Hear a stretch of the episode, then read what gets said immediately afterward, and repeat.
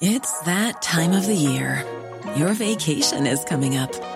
You can already hear the beach waves, feel the warm breeze, relax, and think about work.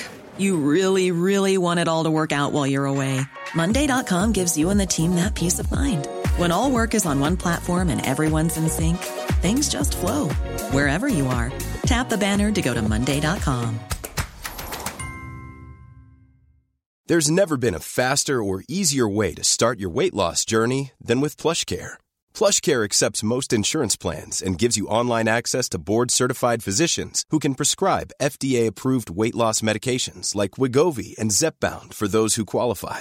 Take charge of your health and speak with a board-certified physician about a weight loss plan that's right for you. Get started today at plushcare.com slash weight loss. That's plushcare.com slash weight loss. plushcare.com slash weight loss.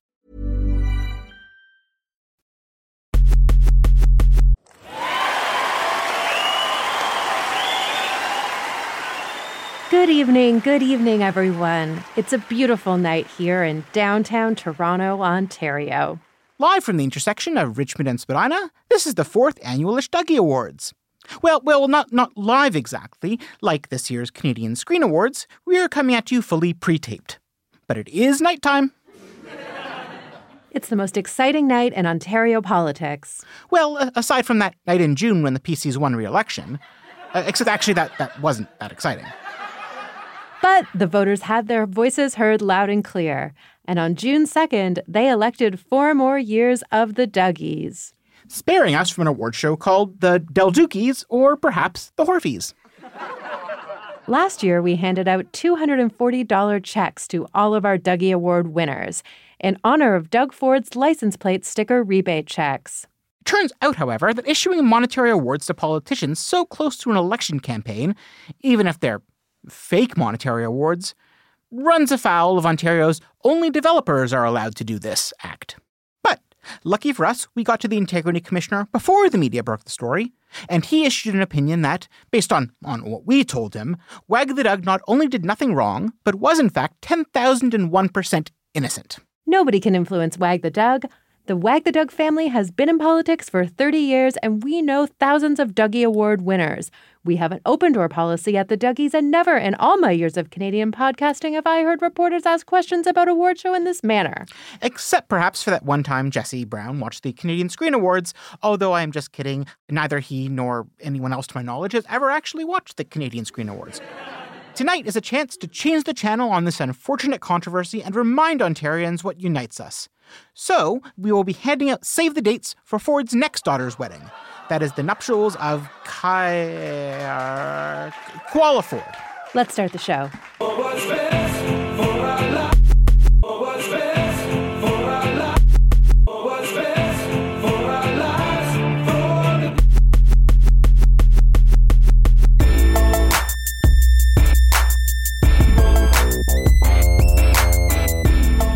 I'm Allison Smith, publisher of Queen's Park Today, and I said it's a beautiful evening, but it's actually March, so that was totally not true. And I'm Jonathan Goldsbie, news editor at Canadaland, and I just remembered that it's now been nine years since Doug Ford went down to LA for Oscar weekend. And this is Wag the Doug, a monthly podcast about Doug Ford.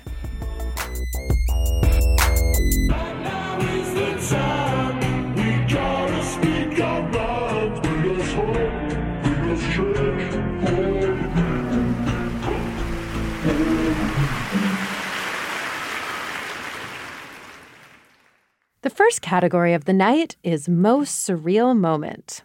My nominee for Most Surreal Moment is the speech that Michael Ford gave earlier this year in India. Now, everything about Michael Ford is a little bit surreal. The Premier's 28 year old nephew, who serves as his Minister of Citizenship and Multiculturalism, he, he would arguably not appear too out of place in one of Robert Zemeckis' motion capture animated films. But the greenness of Michael Ford's uncanny valley was never really more evident than when he traveled to India earlier this year to take part in the centenary celebration for Pramukh Swami Maharaj in Gujarat. It was kind of remarkable to see Ontario's favorite Nepo baby deliver remarks on behalf of the government to an audience of thousands. I probably thousands. I didn't really see any good get any good crowd shots or reverse shots, but pro- probably thousands of people. And here's a deeply unfair supercut of the highlights. And on behalf of Premier Ford and the Government of Ontario, we would co- coordinately invite um, um, His Holiness, if, if able, to uh, come up to Toronto. I am proud that Ontario is home to over 900 people from India. As the Minister of Citizenship and, oh, sorry, they, they have, and, and with um, over 900,000 people from, from India, they help enrich our cultural and contribute to our province's economic growth and prosperity. He also went out of his way to care for the spiritual and physical needs of all who seeked it. And that he stumbled a few times was kind of one of whatever. Uh, what's surreal is that he's now the same age that I was when, when I first met him. Time, man. I nominate the speech Lieutenant Governor Elizabeth Dowdeswell delivered to the legislature right before Christmas, where hmm. she, without directly saying so, warned that Doug Ford's government is undermining democracy. For context, this was just a few weeks after the Ford government used the notwithstanding clause to legislate mm. low paid CUPE education workers back on the job. And not long after the province also made it law that Toronto City Council could pass rules with just one third support rather than a majority. So instead of her usual upbeat holiday greeting, Dowdeswell said this Every time I get invited into this chamber, I walk in with a sense of awe, but I also, and maybe it's particularly this year, feel a heavy weight the weight of obligation, the weight of opportunity to protect and nurture something that we all hold so precious, and that's our democracy. We see a fragility in democracies around the world, and Canada is no different. As you head home to the embrace and warmth of your family and friends, particularly this time of year, I hope that you'll be able to spare some moments of reflection about the privilege that each one of us has to protect the democracy that we hold dear. I hope you come back with a renewed energy to do that. So that's what she told the Chamber of MPPs at Queen's Park. Um, and that counts as passive aggressive from Lieutenant Governor. Uh, right? Definitely, I definitely does. And the opposition, you know, really called this out at the time, and the, and the media too, say, okay, characterizing this as as Dowdeswell scolding Doug Ford's government, and the lieutenant governor's office did not try to correct that interpretation, hmm. which I think if that wasn't what she meant, they would have. So yeah, I'm just calling it out as pretty surreal to have the king's representative in Canada publicly chastising. I think you could have ended the sentence there. It's pretty surreal to have a King's representative in Canada. Sure, yeah. But sorry, but but also the one that's here is uh, publicly chastising the Doug Ford government for heading down an undemocratic road. Wow, yeah, the Queen dies, and look what happens. And the winner is Lieutenant Governor Elizabeth Dowdeswell. Congratulations! Your save the date is in the mail. And the next category is Doug's Best Battle. Uh, and my nominee for Doug's Best Battle is the people of Ottawa. It's not so much a battle as. A siege. yes, a siege. Doug Ford's deep reluctance to get involved with or have anything to do with the convoy occupation of the capital last year was concerning enough at the time, curious, weird, odd, not too surprising. But thanks to this lovely Public Order Emergency Commission that took place last fall, we have some more answers. I mean, Ford and his ministers refused to participate or give anything at all toward this. But from the side of the federal government, we got some, we did get some insight into where the provincial government was at with this. And so we know that the municipal government and the various people of Ottawa and the various officials in Ottawa were basically repeatedly begging Doug Ford for help. The letters are all online. You can read them on the uh, commission website. Uh, but we also have this, as we previously alluded to, a transcript of a phone call between him and Prime Minister Justin Trudeau, in which they sort of started to get on the same page about what was happening. And what Doug Ford said and what he basically admitted was, yeah, Ottawa, you know, didn't handle it well, but that's whatever. The bigger thing for him, the bigger one for us and the big one for the country is the Ambassador Bridge. And from what we've seen through this process and what this uncovered is basically that Doug Ford really didn't seem to care much about what happened in Ottawa. But as soon as things started to muck up, as soon as he started getting calls from business leaders uh, in the auto in the auto industry, from people from people in the states, from various officials in Michigan. That's when he took action. One of those clearest distillations we've seen of him ignoring letters from people, ignoring entreaties from average people, and instead just basically jumping at the word of business. It took businesses calling him, and it took American officials calling him for him to start to take it seriously. And he kind of almost said as much. And that's really remarkable. It also sort of goes to you know what I've said many times, where like as soon as someone talks to him on the phone, like you know, Ottawa, they were sending him like letters that he you know maybe wasn't reading or weren't making their way to him. But when people called him, when he was getting phone calls from people that you know he respected or people in business, he jumped. And so I don't know if Doug Ford was fighting the people of Ottawa directly so much as basically stepping aside as they were fighting amongst themselves when he really should have intervened as they were requesting him to do. I'm picturing like an old fashioned, like legal scale. And on one, it says for the people. And on the other side, it says open for business. And they're teetering up and down, up and down. And then open for business just outweighs yeah. the other ultimately. So another person from the federal government summarized a call that Ford had had with uh, Minister Dominic LeBlanc, uh, where you know, summarized as the premier is very concerned about the impacts on the business climate, and that this is negatively impacting how Ontario and Canada looks in the United States and in the world. He is hearing from many companies raising serious questions about how this can happen in Canada, and they are questioning future investments. I mean, if you want to get Doug Ford to do or not do anything, I don't know, see if you have a friend in the United States who has a business to his name, give him a call on his personal cell phone. Chances are you'll you'll have some policy affected. Yeah, is it a battle? I don't know, but it's uh, certainly it's certainly a fight. My nominee for Best Battle is a battle that hasn't quite started yet, but is currently fomenting in uh, back rooms and shadowy hallways. And it's, as John already mentioned, the, the battle for the next mayor of Toronto. Mm. So, Doug Ford has said he's, on official capacity, not going to engage in this battle and he won't endorse anyone. But from remarks he made a few weeks ago, he kind of already has. Uh, he declared that if a lefty mayor gets in here, we're toast. It'll be a disaster. Uh, Toronto's tickety boo.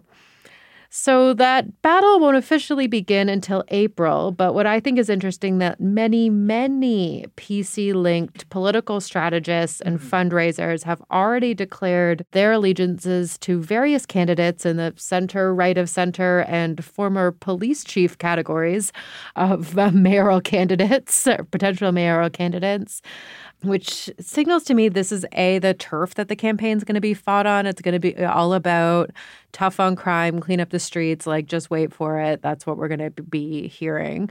And that the stakes are very high in this battle. Like Toronto loves an incumbent, so whoever gets elected mayor in this by-election will likely stay mayor for a long time.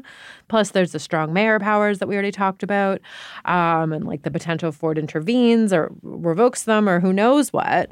Yeah, like Ontario already has so much power over the city, and it's letting it wither away and decline rather than you know giving it the funding it needs to operate. And this kind of reminds me of a few things you said in, in your nomination, Jonathan. But did you know that it would only cost $46 million for City Hall to have not reduced subway service? by like six to ten minutes or whatever they they changed it. Forty six million. Sounds like, about right. Yeah that's absolute peanuts to Queen's Park. Mm-hmm. Like they piss 46 million, excuse my language. And Premier Doug Ford spent the whole election campaign talking about how we need to be able to make it easier to move people and goods around the province faster. So I wonder, like, yeah, do, can a business call up Doug Ford and say, like, my employees are quitting because they can't get anywhere on the TT fucking C? Anyways, that's a side note. The battle for mayor, I think the fact that professional election campaigners are going to campaign and that's what's happening, but the speed at which all these PC backroom boys, mm-hmm uh, have already got involved in this race before it's even started really kind of underscores to me how it's ultimately a, a battle in the name of Doug Ford. And the winner is the battle for the next mayor of Toronto. participation trophy goes to last year's winner, the battle against the people of Ontario who walk and breathe. Our asses are still thoroughly kicked. And the next category is most harmful policy. My nominee for most harmful policy is a policy that was actually just initiated last week. The Ford government announced that starting in grade 11, students will be now allowed to drop out of high school effectively and become skilled trade apprentices. The provinces says this quote unquote apprenticeship pathway which was uh, requested by a bunch of those construction unions, if you remember, the, the ones that supported the PCs during the election campaign. The government says it will help fill all of these job shortages that they're so worried about. The participants in this program, who are teenagers, the government's referred to them as young workers and said they can earn a mature student diploma when they're done with the apprenticeship. And it just seems very harmful to me for a provincial government uh, which is in charge of the education system, to be encouraging teenagers to drop out of school. Also notable, this is happening at the same time as red states in the US are rolling back child labor protections. Yeah, I mean, it's fine for governments to encourage students to learn trades, but should they really have to do that when they're 16 and like leave the school system? I nominate this as the most harmful policy because you know, the Ford government's been accused routinely of undermining the public education system, but this is really the most direct example of that yet. Fuck, you brought child labor to a greenbelt fight. Sorry, all my nominees are very depressing this year. My nominee is something fun. No, no, not really. As far as I'm concerned, until I until I heard that child labor was on the table, my the answer was the Southern Ontario Greenbelt stuff. Uh, you know that Ford is willing to trade away whatever tiny climatic advantage this region might have in its ability to, you know, weather the apocalypse in exchange for door prizes or whatever. But what I'm going to nominate here instead is his effective dissolution of municipal democracy in Toronto and, and Ottawa. You know, as we've talked about before, to call them strong mayor powers is misleading. What he really did was weaken and all but eliminate the powers of city councilors, at least as it comes to citywide policies and citywide issues, and pretty much turning a mayor into a strongman. But even more harmful than the direct implications of centralizing municipal authority in an individual rather than a legislative body, I think are the indirect ones. Like, we know that Doug Ford would not have done this if he didn't like the mayor that Toronto had at the time, and we're pretty sure he wouldn't have extended these powers to Ottawa if Catherine McKenney had won the election there. And now that Toronto will have a new mayor, we don't know what the future of any of this will be. And to me, that's the problem, like the, the biggest problem anyway. That's the harm. That he's ruined municipal democracy not so much just by centralizing power with the mayor, but by sending a strong signal that municipal elections don't matter. Because if he likes the person who's the mayor, they get all the power. If he doesn't like the person, chances are they'll have less power than ever. And he has himself has extraordinary powers to meddle in any municipal election to ensure his preferred outcome. You know, because, you know, while the democratic rights clause in, in, in the Canadian Charter of Rights and Freedoms can't be waived away with the notwithstanding clause, like that's solid, that doesn't apply to municipalities anyway. Like the democratic rights on, that Canadians are guaranteed constitutionally does not apply to municipal elections. So for the first time in my adult life, I'm kind of not terribly excited or even engaged by the prospect of a Toronto mayoral election, in large part because the premier has persuasively convinced me that he won't let the outcome make a meaningful difference. Like, say Josh Matlow runs and wins, which is plausible. It's very easy to imagine Ford passing new laws that restrict the city's ability to make its own decisions. Like maybe the city could only raise property taxes so much per year, or maybe the city would no longer be allowed to try to trim the police budget. I guess as someone who for so long was known for my passion and enthusiasm and engagement with municipal politics, I feel like he's finally like crushed that spirit none of this matters anymore. I want to have something helpful to say to bring us out of that, but because this is the most harmful policy category, I don't feel compelled to think through this hard enough to figure out what is the upside here. So I'll just say I think yeah, the most harmful policy is effective having effectively or begun the process of dissolving a whole order of government. Aw, I'm sorry your spirits are crushed, Jono. And the winner is Everything Everywhere All at Once. It's a tie. Oh, Child wow. labor and undermining democracy. Wow, what a wow. Very harmful policies all around. Yes. I guess with Doug Ford, we are in fact in the hot dog fingers universe. And the next category is a fan favorite Best Fordism. This year, we have a longer list of nominees, and we asked the team at Canadaland to vote on their favorite. Here are the options I'll be up their ass with a wire brush. That's what Premier Doug Ford told Prime Minister Justin Trudeau in a phone call about the Freedom Convoy blocking Windsor's Ambassador Bridge. The transcript of the phone call was entered into evidence at the Public Order Emergency Commission inquiry into the use of the Emergencies Act. So sadly, we are denied an, an audio clip of that, but the Prime Minister got to hear him say that. And the second nominee is Everything's going tickety boo in Toronto. On the resignation of Toronto Mayor John Tory. The third nominee is Oh, I forgot, you don't have a heart.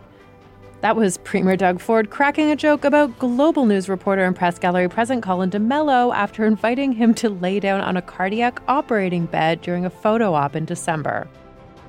And the fourth nominee is Holy Christ. What was that? I just swallowed a bee. Oh, once again the nominees are Wirebrush, Tickety Boo, You Don't Have a Heart, and Holy Christ, I Just Swallowed a Bee, of which the winner, by a landslide, is Holy Christ, I just swallowed a bee.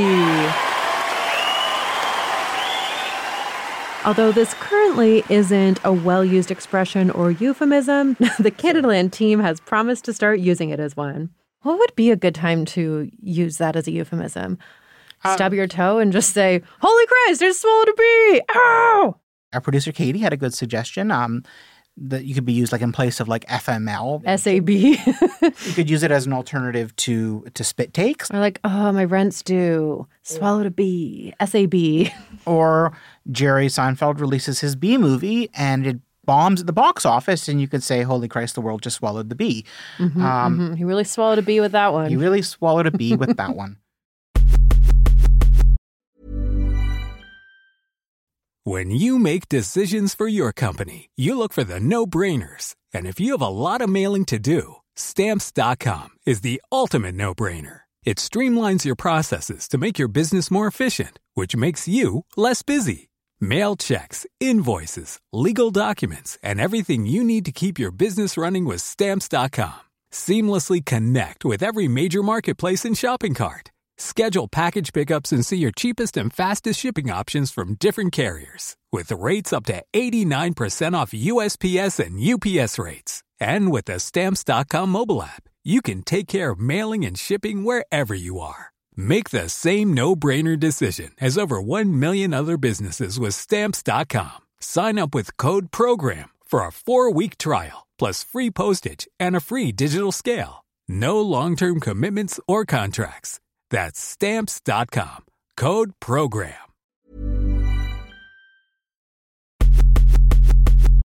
The next category is most blatant conflict of interest. Um, I mean, my nominee, it's got to be the Stag and Doe. What else do you say? It was the Stag and Doe. Maybe the wedding. We'll see. We don't know as much Oh, about it. Yeah, you know, it's mixed information about them both. The combination, the the Kyla Ford, Kayla Ford, Kyla Ren? Koala, No. yeah.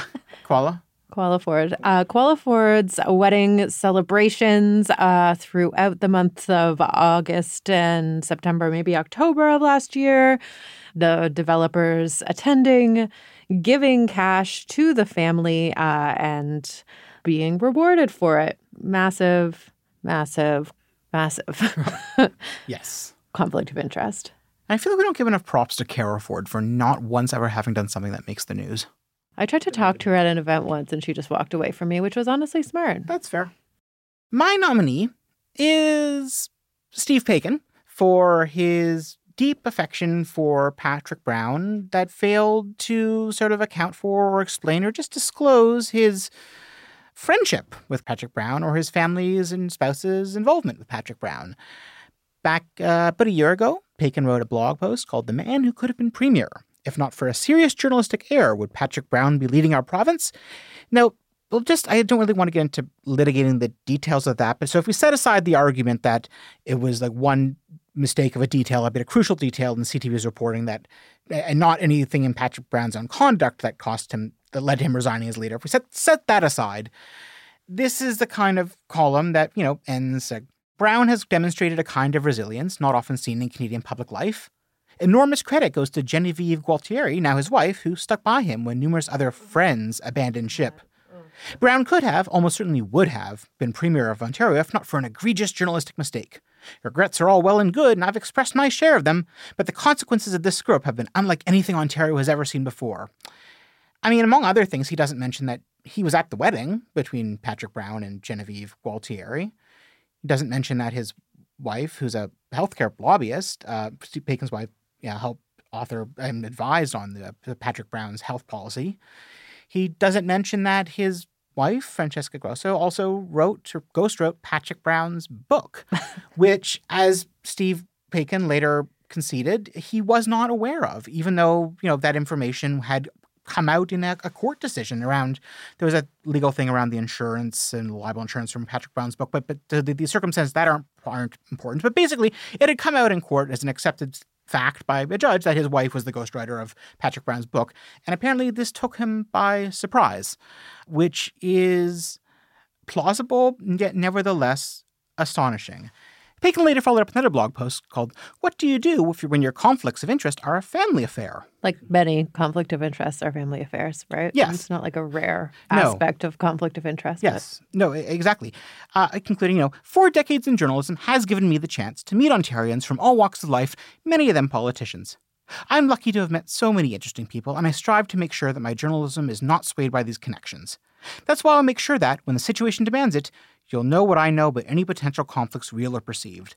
Which, good, fair enough, but I mean, I think it's worth considering the point at which someone's entanglements with the subject of their beat outweigh the value of the institutional memory they bring, right? Like, I'm glad he's been around for 40 years. I think there are a lot of upsides to that.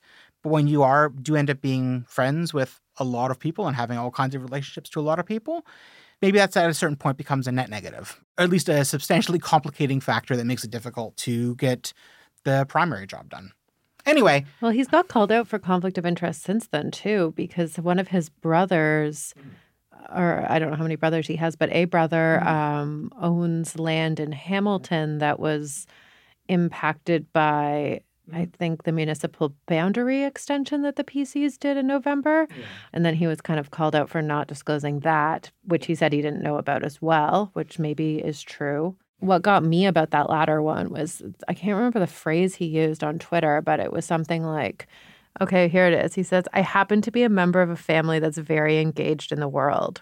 Oh, Oh. Like that just makes me feel bad about myself and I don't know why. wow. He really swallowed a bee with that tweet. it was a good euphemism. and the winner of the Douggie for most blatant conflict of interest is the Stag and Doe. It was always going to be the Stag and Doe. And the next category is the Relax Doug Ford Will Be Fine Award. My nominee is the people of Ontario who walk and breathe. At least 1.9 million of them uh, cast a ballot for the Ontario PCs last June. That was 400,000 fewer voters than voted for the PCs in 2018, but still enough to earn the party an even bigger majority in the legislature. Oh, 1.9 million of these folks thought Doug Ford would be fine. Uh, they voted for him to continue to govern them, buying into his vision of an Ontario where a new highway, a promise of jobs, and some spin about getting housing built is all we need. What's your nominee, Jono? I nominate the editorial board of the Globe and Mail, which, the day after the election, published an editorial under the headline The Doug Ford of 2018 could never have won an election in 2022, but he changed. Why have Doug Ford and the Progressive Conservative Party of Ontario been re-elected, they asked, before observing that, back in 2018 or 2019, the words we would have used to describe such an outcome would have been inconceivable and disastrous. Instead, they found it entirely expected and not entirely unwelcome.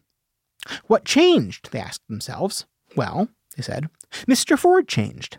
His government changed. The man who was elected in June of 2018 was not prepared to govern and not much interested in it. Okay, true, true, fair, fair, fair. But why did they believe that was no longer the case? Well, they said, because he spent his early days in office obsessing over personal vendettas, such as settling a score in the old hood by downsizing Toronto City Council. He even talked about invoking the notwithstanding clause to make sure the hit got done, which is like threatening to use nuclear weapons because you couldn't get a table at the Olive Garden. So the first two examples they offered of the old Ford, the one who was blessedly gone, the, the primordial ooze past which evolution had progressed, were that he had gone out of his way to fuck with Toronto City Council, and that he pissily threatened to use the notwithstanding clause to pass legislation running roughshod over charter rights. Well, glad that's all in the past. Thankfully, as the automated disclaimer above the piece in the Globe's website notes, this article was published more than six months ago. Some information may no longer be current. And the winner of the Relax Doug Ford Will Be Fine Award goes to the Globe and Mail editorial board. Yay! We don't know who you are, but you should all save the date just in case. And the next category is Doug Ford's greatest achievement. My nominee is Doug Ford making housing just a little bit more affordable by selling his own house for half a million under the original asking price. So Doug Ford said he would make housing more affordable, and he personally did so for one lucky family at least by selling his own house last summer for 500,000 less than the initial asking price. You know, this may not have been deliberate largesse. I'm sure he would rather have gotten the original sum of 3.2 million rather than the pitiable 2.7 million that he ended up with. But in somehow failing to sell a six-bedroom, four-bathroom mansion, is that a mansion? It's a it's a big house for for fewer than three million dollars he certainly pulled off something few would have thought possible. I mean, it has a it has a 50 foot pool. The place he's moving into only has like a 35 foot pool. My nominee is also housing related. It is the government's ability, their achievement in holding a straight face as they continue to paint the opposition parties at Queen's Park as NIMBYs, while Doug Ford's own cabinet ministers are actively opposing housing projects in their own ridings. Listen, if you listen really closely, Speaker, you can hear the sound of NIMBYism coming from Democrats. So, ever since the PCs decided on their campaign promise to build 1.5 million homes in a decade, they have been using question period to call NDP MPPs either NIMBYs or bananas uh, which is an acronym for Build Absolutely Nothing Anywhere Near Anything anything everywhere all at once. Even though Ford's own cabinet ministers, like I said, are quietly acting like total NIMBYs all over the place. For example, Associate Minister Michael Tibollo went before Vaughan City Council in February in person to argue against a condo project because he said the local residents don't want a 12 story building next to their backyards. Uh, they don't like shadows. This isn't necessary. So, what is more NIMBY than that? Literally complaining to a city council about a 12 story building. Perhaps even worse, and I think maybe we talked about this on the show, uh, is that Ford and three other PC MPPs accepted a Key to the Town awards from the mayor of Oakville last year for effectively halting the construction of nine apartment buildings in the heart of that city, which would have meant that the Glen Abbey golf course had to be re- redeveloped. Mm. So the nominee for greatest achievement, it you know, I, it honors the Ford government's ability to claim that it's pro housing while also accepting awards for not building housing. Are you saying they're hypocrites, Allison? You know, if that is an achievement. and and then they're still doing it. They did it last yeah. week. They just did it last week. They called them NIMBYs all over the place. Uh, even though what the NDP is saying is like municipalities need to keep charging developers fees because otherwise they can't build sewers. And then they shout back, You're a NIMBY. You don't want to build absolutely anything anywhere ever. But not us. We're just accepting awards. And the winner is bananas because of the uh, rich source of potassium they provide. No, uh, Doug Ford is, is building absolutely nothing anywhere near anything except on the greenbelt, I guess. In which case, it's you know all everything all at once, etc., etc. So, Doug Ford is bananas, B A N A N A S. And our final award of the night is Most False Promise.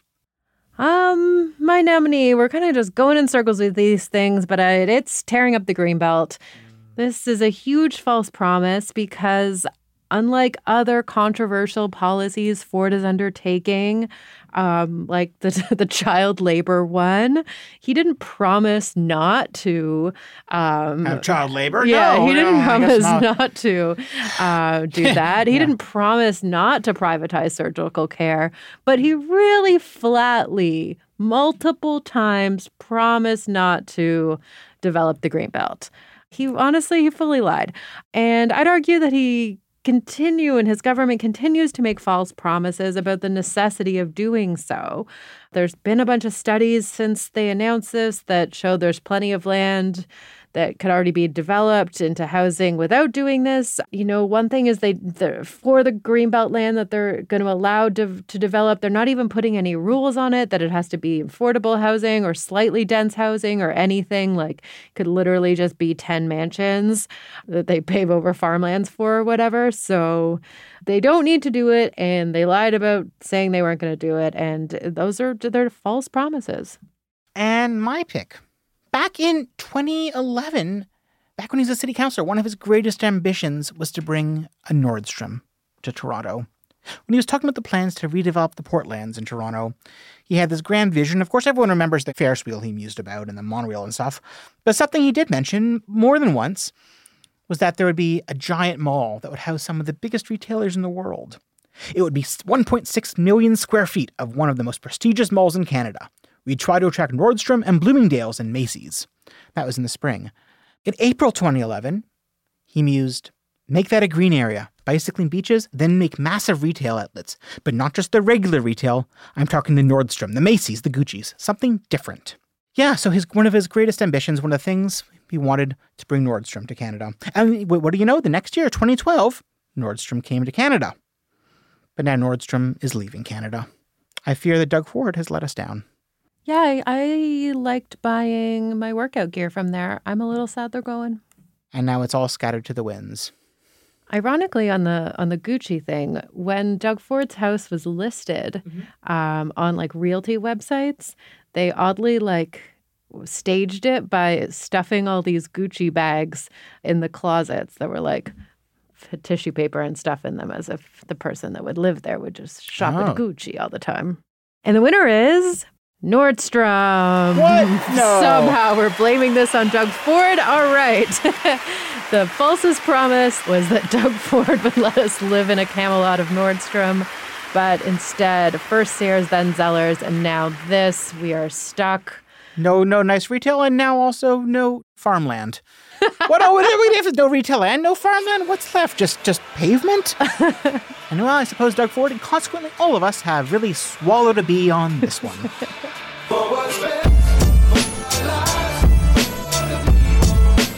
And that was Wag the Doug, an award show about choking on stingers.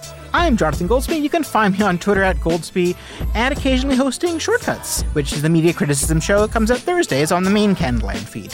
I'm Allison Smith, and you can find me on Twitter at, at Queen's Park Today. Our producer is Kattie Laur, Annette Ejiofor is our managing editor, and our theme music is by Nathan Burley. Our podcast is listener supported. Go to CanadaLand.com slash join to help us keep this podcast going. You can listen ad-free on Amazon Music, included with Prime.